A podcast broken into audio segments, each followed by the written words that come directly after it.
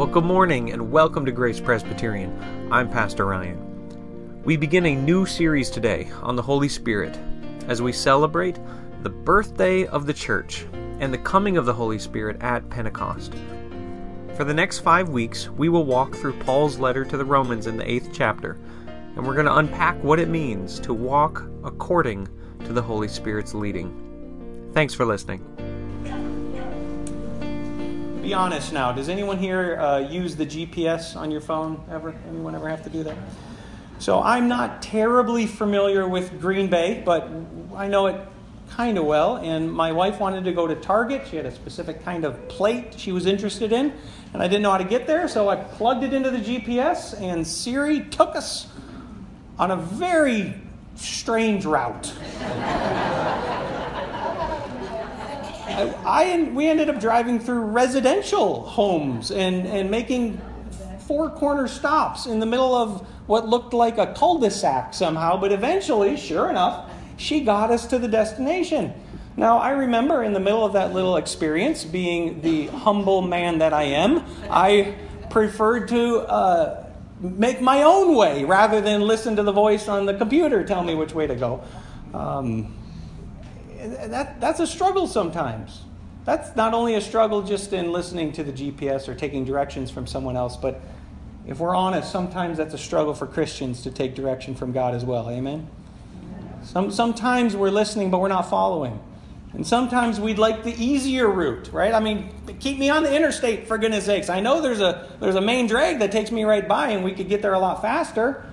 Like my, my plan is a good plan. Is your plan a good plan, right? Did you ever tell, tell God that? God, you really should listen to my plan. I got a good plan. But sometimes, sometimes the Spirit takes you on a back road. Sometimes the Spirit takes you down a, a, a path you, you never thought was going to be part of the trajectory of the journey that you were on.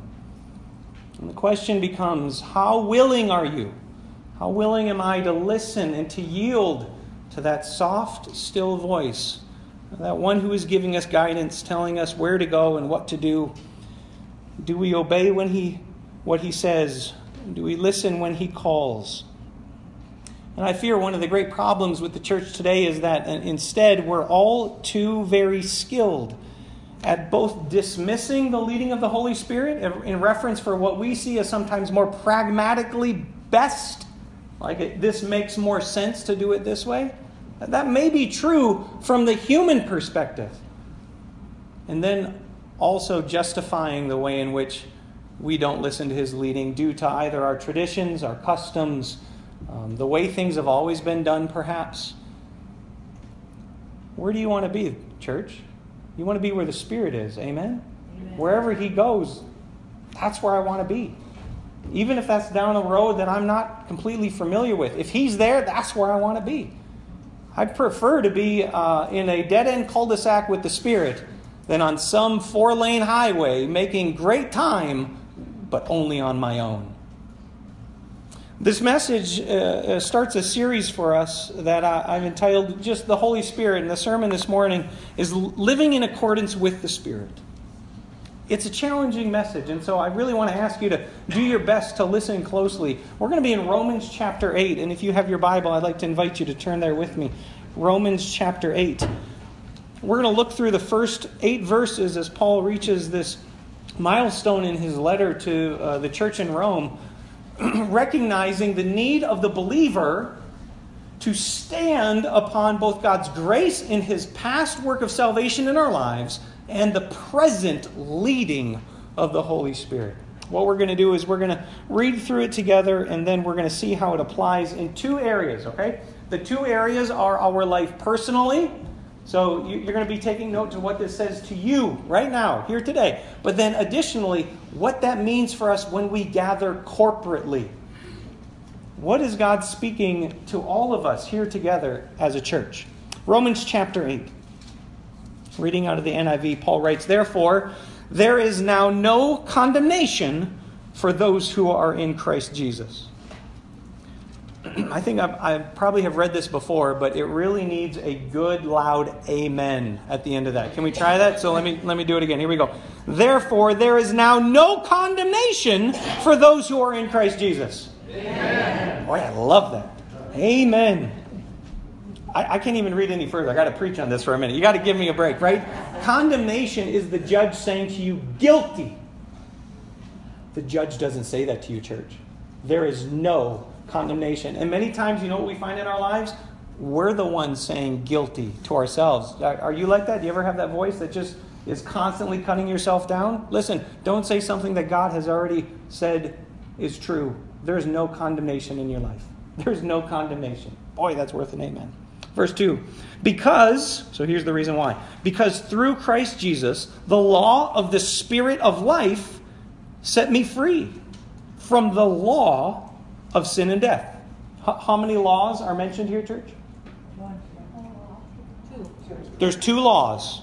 There's a law of the Spirit of life, and there's a law of sin and death. We're going to look at those in a little bit. Verse 3 For what the law was powerless to do, in that it was weakened by the sinful nature, God did by sending his own Son in the likeness of sinful man to be a sin offering. And so he condemned sin in sinful man, in order that the righteous requirements of the law might be fully met in us, who do not live according to the sinful nature, but according to the Spirit.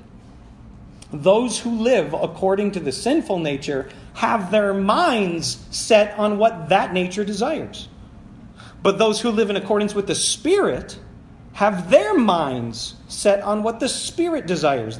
The mind of the sinful man is death, but the mind controlled by the Spirit is life and peace. The sinful mind is hostile to God. It does not submit to God's law, nor can it do so those controlled by the sinful nature cannot please God. There's more here than we can cover in the time we have this morning. But I want you to see a, a, couple of things. Basically, two main highlights. Number one is this we have a sinful nature. I know this is not new information to you, right? we have a sinful nature. Your Bible might have a different translation, or it might say flesh or fleshly nature. Um, it's just a reference. It doesn't mean it doesn't mean your skin and your bones and, and your body. What it means is that deep-seated DNA of self-love. I want what I want. I don't want to submit to God. That comes from our flesh, but again, not skin and bones and hair. It comes from the nature that we have inherited living in a corrupt world. There are eight things that I want to point out to you here in the sinful nature uh, number one, it holds you captive. Did you see that in uh, verse 2? Uh, because you've been set free. So, uh, without the Spirit, what are you? According to the sinful nature, you are a you're captive. You're like a slave. Secondly, it makes God's law powerless to produce righteousness. Uh, God's law is uh, it's good and it is right. Jesus says, "Don't think I've come to abolish the law. We don't do away with it. Jesus came to fulfill it. God's law is holy and it is good and it is just. But it has no power to produce righteousness in your life because it's been weakened by our sin nature. You, you can't obey it. You could try. And, the whole point when Jesus comes to show is that people have been thinking they are, right? You remember his words? You've heard that it said, Thou shalt not murder. Anybody here murder somebody? not a lot of hands going up. Yeah, I've never murdered somebody. But Jesus says, But I say to you, anybody who thinks evil in his heart towards his brother is guilty of judgment. Anybody here ever think evil of their brother?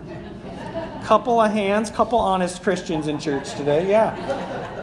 Guess what that means? That means you're guilty of murder. Jesus' point is this the sinful nature is, is shown to be evident in our lives in the way in which we cannot keep his law. It's been weakened, it doesn't work. Number three, the sinful nature desires to continually control you. Verse 5 says, Those who live according to the sinful nature. Uh, we could talk for probably five hours in here of all kinds of examples in our life where the sinful nature wants control. Number four, it warps your mind, right? Because as you live according to it, therefore your mind becomes set on what it desires.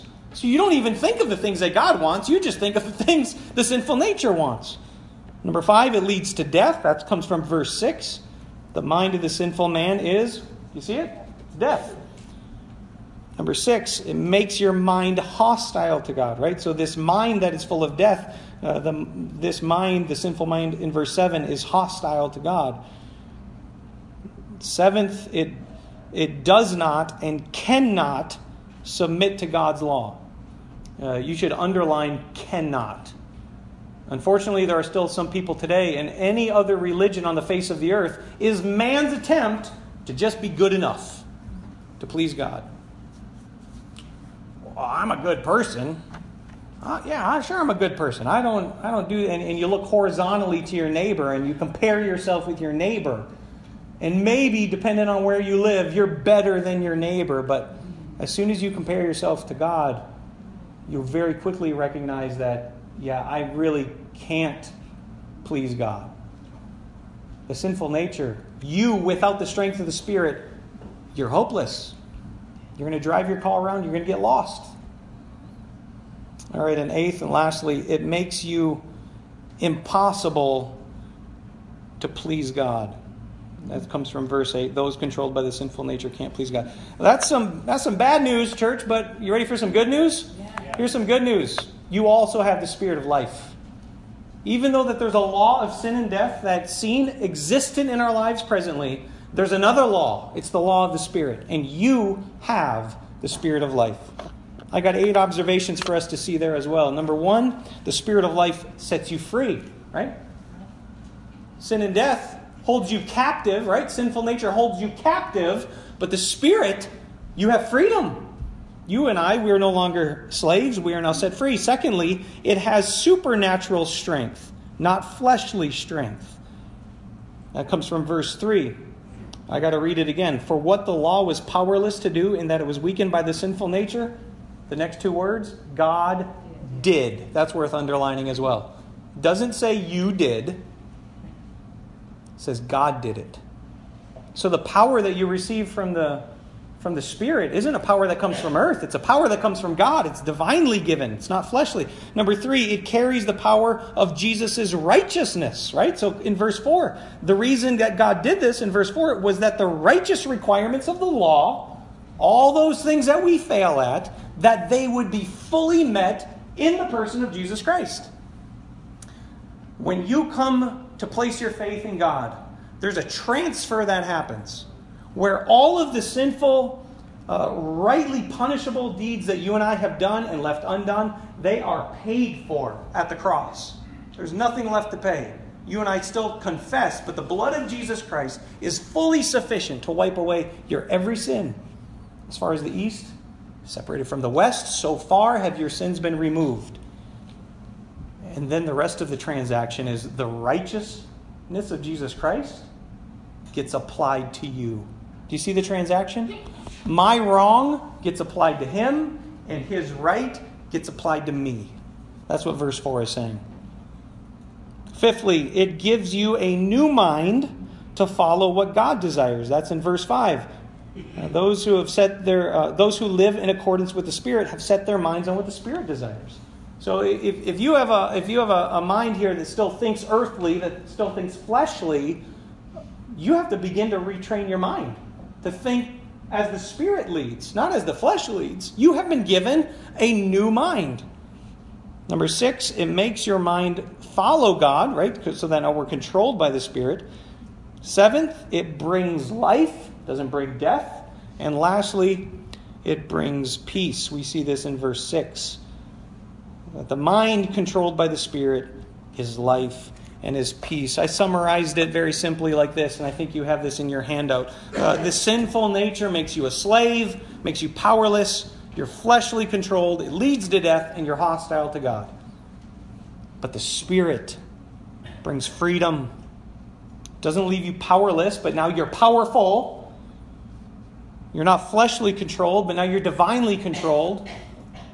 No longer leads to death, but now leads to life. And you are no longer an enemy before God, hostile to God. But now you have peace. That's peace both with mankind and peace with God. Well, let's see if we can try to bring this home such that we would um, apply what God's Word says in our lives.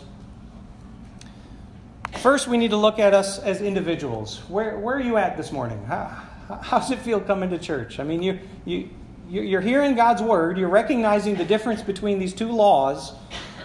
You know what the problem is? Why do we have such a hard time following the Spirit? I know why.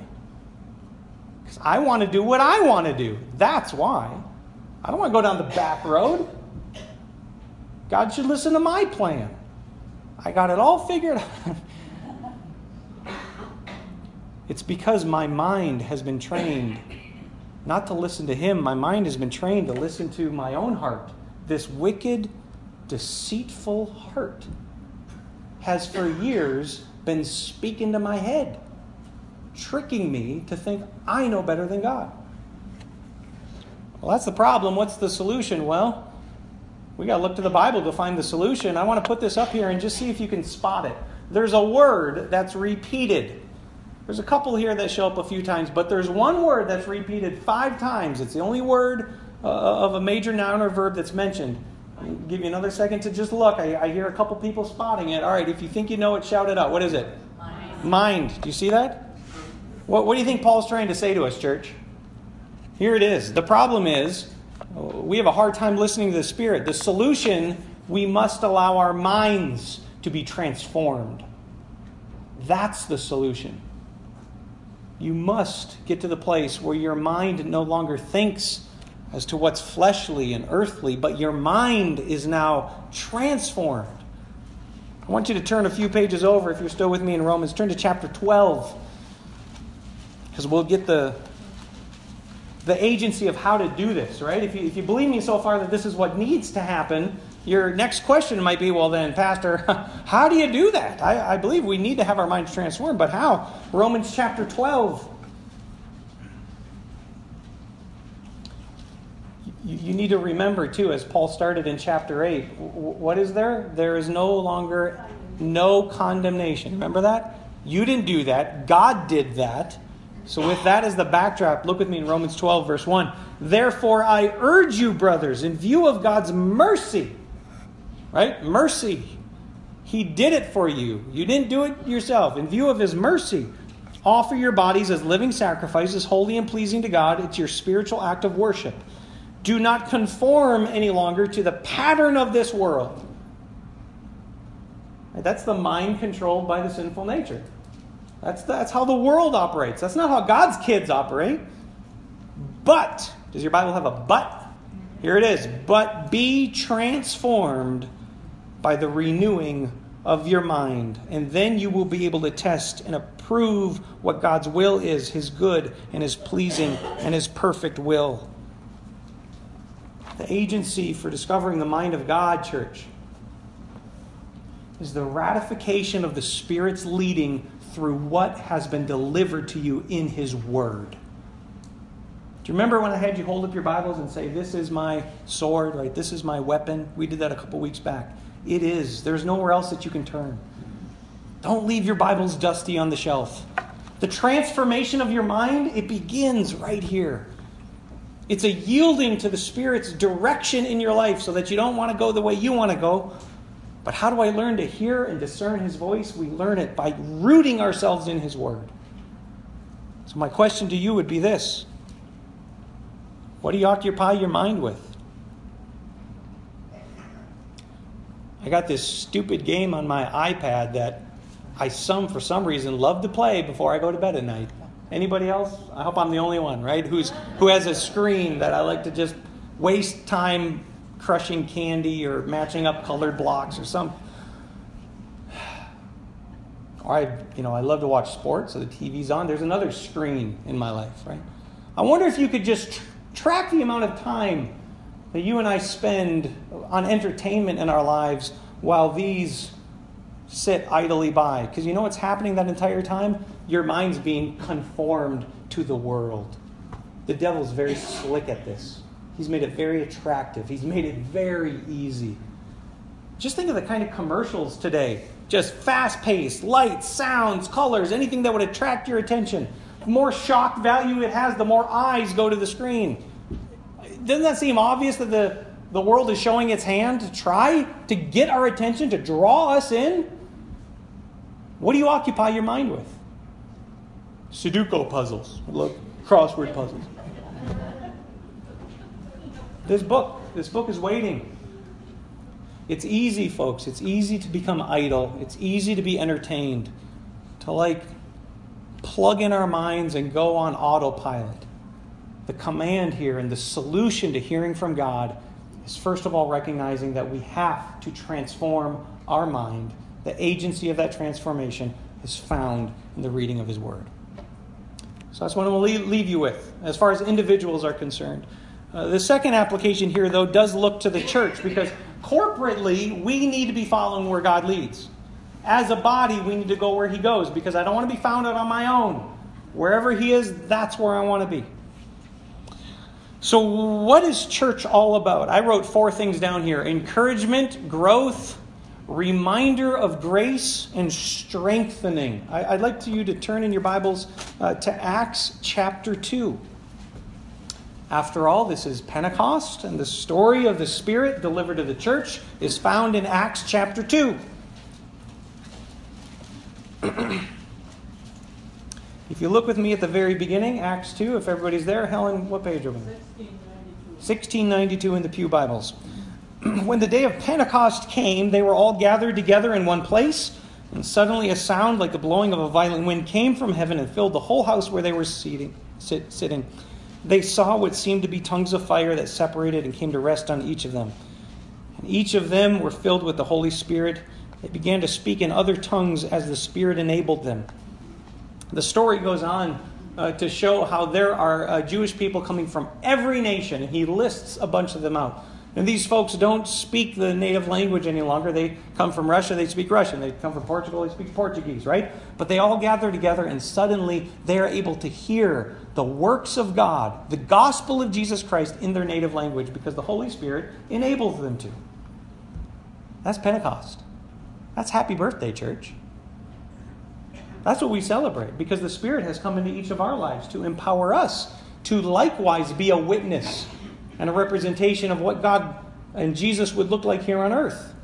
I want you to, though, fast forward to the end of the chapter. So go to the end of chapter 2 because now, as the church has begun to be established, we see that there is a pattern now that they're going to follow when they gather together. Acts chapter 2, verse 42. Everybody still with me? Here it is. They devoted themselves, so this is what happens when they come together. They devoted themselves to the apostles' teaching and to fellowship and to the breaking of bread and to prayer. Do you see what I have up here on the screen? We need encouragement. That comes from fellowshipping together. That's what the early church did. They devoted themselves to fellowship. How many of you is your favorite part of church when we shake hands and, and give hugs, right? It's my favorite part. I love it. Or the end when church is over and we get to do the same thing. I love it. That's encouragement because we need encouragement. We also need growth.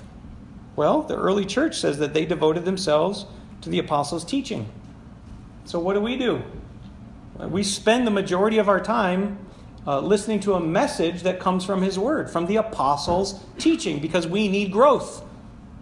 We need a reminder of grace. Have you ever have you ever come to church on a Sunday and just felt low and needed to be reminded that God loves you anyway? Doesn't matter what you've done or said, God still loves you. That's the reminder of grace, and we see that evidenced when we come to communion. When we remember the bread and the, as the body of Christ and the wine as his blood shed for you, we remember that it's free gift that has drawn us to God. And that's breaking of bread here in Acts chapter 2. And lastly, we need strengthening. And that's why we pray. This is what church is about. This is what we're to do when we gather together. But here's the problem we confuse the church with a place or an event. Anyone here guilty of that? It's not an event. Boy, church was good this morning. That's not a thing. Church is not an event that happens. We have a worship service, so you can say the worship service was bad or good. But you can't say the church was. church is not a building, right? The four walls that surround us, they're just a structure. They don't, it doesn't become the church until you and I walk in here because we are the church. So the solution to this problem is that we must recall our purpose as God's people to remain active in engaging our world with the gospel, and therefore avoid the temptation of seeking our own comfort, preferences, and desires. We must be willing to follow where the Spirit leads. If that sounds wordy, let me break it down for you like this. What happens on a Sunday morning service is not about your comfort. Now, I'm certain that you bought whatever furniture in your house because it's comfortable, right? And we live with minds still thinking earthly that what we do when we gather here should be for our comfort. But that is dangerous. It is dangerous for us to suddenly turn inward and only think that what happens here is for my preference and this is how I like it to go. And boy, the pastor's preaching a long time this morning. Whether or not you like that or dislike that, that's not what matters. We have a purpose, and if we forget our purpose, we begin to get really nitpicky about our preferences. If we forget our purpose, we get really nitpicky about our desires. I have heard, um, I've heard our service is too long. I have also heard our service is too short. Um, I have been I've been timing uh, the sermon so far. I'm at 27 minutes right now. But I need to tell you something this morning, church. I'm not going to do this anymore. I can't. I can't be a kind of pastor that feels that the Holy Spirit is constrained to this amount of time and only this amount of time. Can't do that. Thank you. I want you to see a passage of Scripture with me. Uh, turn with me to Galatians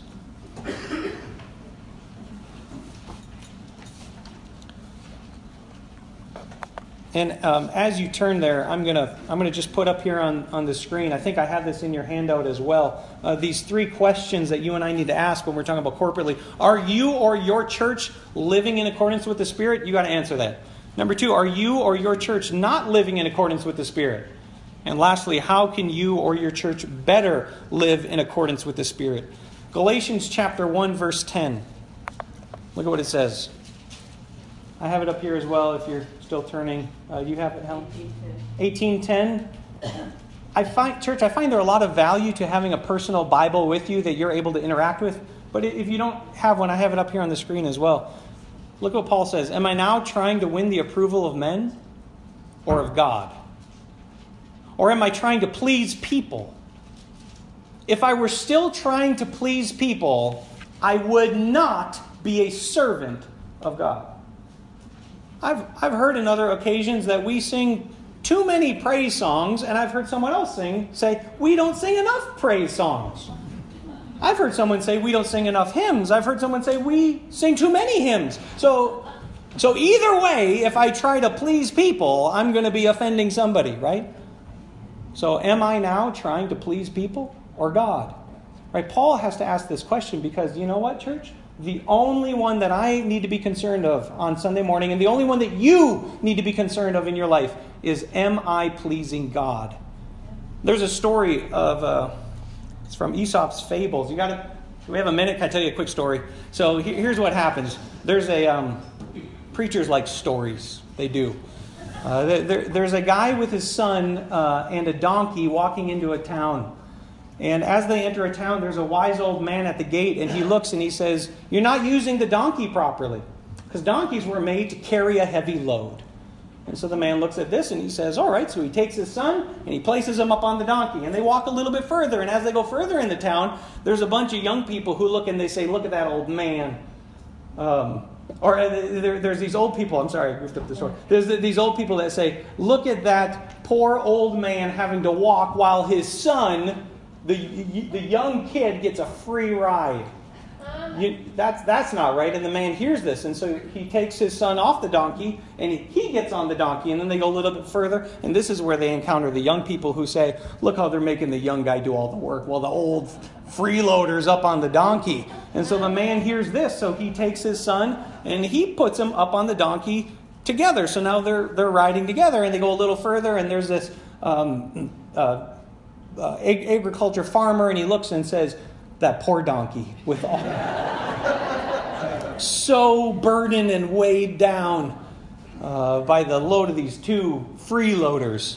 And so the boy and the man, they get off the donkey and, and they pick up the donkey and they put the donkey and they they uh, finally reach back to the end of town where the wise old man was standing and he looks and he says you see what happens when you try to please people you see what happens is you fail to recognize the purpose for which the donkey was given that's what happens church I, I can't do that as a pastor because i cannot worry about trying to win the approval of men so here's a few things that I, I, need to lay down for you. Number one, I can't be an effective uh, spirit led pastor, and I want you to think about your own ministry in this sense. I can't if I preach with a constraint to the clock. I can't tell the Holy Spirit it's this much and only this much. Sometimes the Spirit's going to have a nice, short, succinct message. Other times it's going to need to be drilled into us. Either way, I pledge to you, I'm going to follow the Spirit. Secondly, I can't be a spirit led pastor if I'm focused on pleasing people. I can't. I'm gonna, we're going to fail for the purpose of why we gather if that happens. And thirdly, I can't be afraid to speak the truth of God's word. There are things in this book that will offend you. If you struggle with anything that comes from his teaching, understand that I love you dearly and would love to sit with you and walk through it, but you have to wrestle with this book. And where it doesn't square with your own preferences, your own desires, the, your way of doing it, you and I need to begin to transform our minds, not to think earthly and fleshly, but we need to think how the Spirit would instruct our minds to think. 2 Timothy 2, or 2 Timothy 4, verse 2, Paul says, Preach the word. Be prepared in season and out of season. Correct, rebuke, and encourage. This is my instruction as a preacher. There's no time limit on here. he doesn't say preach the word. In fact, there's a story in the book of Acts where Paul preaches all night long. There's a guy sitting by a window who falls asleep and falls out the window dead. I promise I won't do that. There's a few other things that I do want to promise you this morning. I'm very thankful to be your pastor here, and I'm coming up on one year anniversary of serving this church, and it has been a joy. And I continue to want to look and to see how God will use us, use myself here. I don't have my foot on any other platform. I'm solely squared to serve uh, Jesus Christ here, as I hope you as well are, to want to be invested in this ministry. And so here are some things that will never change so long as I'm the pastor. Number one, the cross will always remain front and center. There, there, we have a screen over on this side, but the cross of Jesus Christ is the rallying point of all believers. That will never change. Secondly, I will always prioritize the following. Do you remember this from Acts 2? It's the same thing that the church devoted themselves to the teaching of God's Word. I will prioritize that. That's why we do so many Bible studies on Monday and on Wednesday. Prayer, remembering the Lord's Supper, such that we would receive grace again onto our hearts, and fellowship. I'm going to prioritize those four things because that's what I see in the Bible being prioritized. Thirdly, is this there will always be a continual emphasis on the mission of God. This is your purpose. We will always rally against the desire to become inward self serving. And we're going to do so by continually trying to focus our eyes beyond our doors. How can we help the people in our neighborhood? How can we help the people in our state? How can we help the people in our country and in the world? There's a lot of development that still needs to happen. I want you to begin to listen to the Spirit on how He would lead you to that as well. But hey, look, you hired a missionary. so I'm going to emphasize missions. Fourthly, is this I will preach grace, I will live grace, and I will expect grace from you. What's the name of our church? Grace. grace. You're in a good place, church. We're in a good place. Can't be lip service, however. We're going to live this. And then, fifthly and lastly, there's always going to be an emphasis upon walking by faith. Because we cannot please God without faith. And I hope that you'll begin to see that. This was something that I encountered on the mission field every day. Sometimes I didn't have what I need, but we're going to walk anyways because by faith the righteous will live. So we need to emphasize walking by faith. Church, I want to encourage you today. Romans chapter 8 talks about two laws. It talks about the law of sin and death that lives in us, and talks about the law of the Spirit of life. The challenge to us is that we would walk in accordance with the Spirit. Simon says, touch your nose. Let's pray together.